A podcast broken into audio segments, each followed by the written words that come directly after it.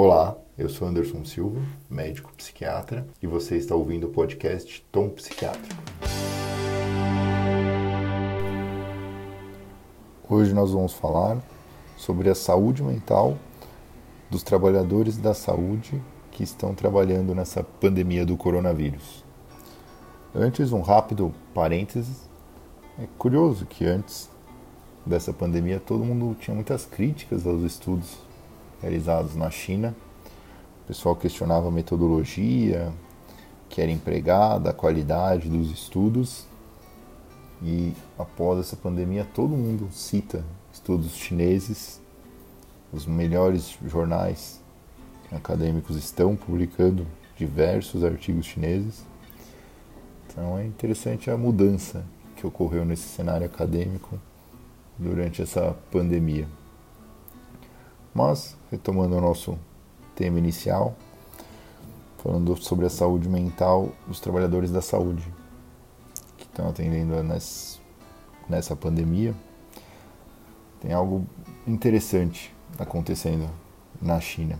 Tem diversas pesquisas online sendo realizadas com questionários padronizados, mas alguns resultados um tanto quanto preocupantes um estudo específico que está sendo realizado com 1.563 trabalhadores da saúde.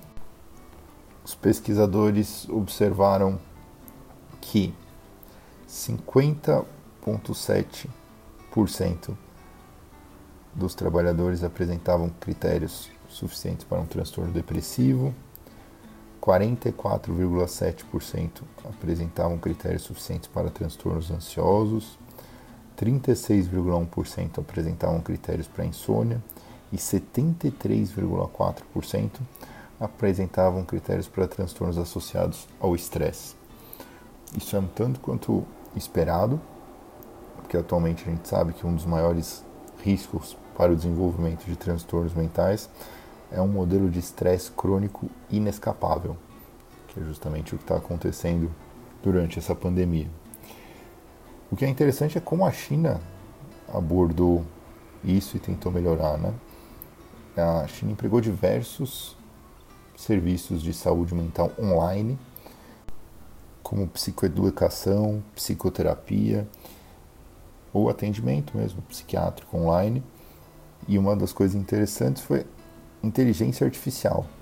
Eles usaram até inteligência artificial para monitorar e analisar mensagens postadas para indivíduos que estavam em risco de suicídio. E caso essa inteligência artificial detectasse algum indivíduo em risco, ela alertava voluntários para abordarem esses indivíduos que estavam em risco de suicídio. Então foi bem interessante. Eles inclusive publicaram 29 livros que abordavam saúde mental durante esse período de pandemia. Então, acho que foi um cuidado interessante que eles tiveram e acredito que não vai ser muito diferente nos outros países.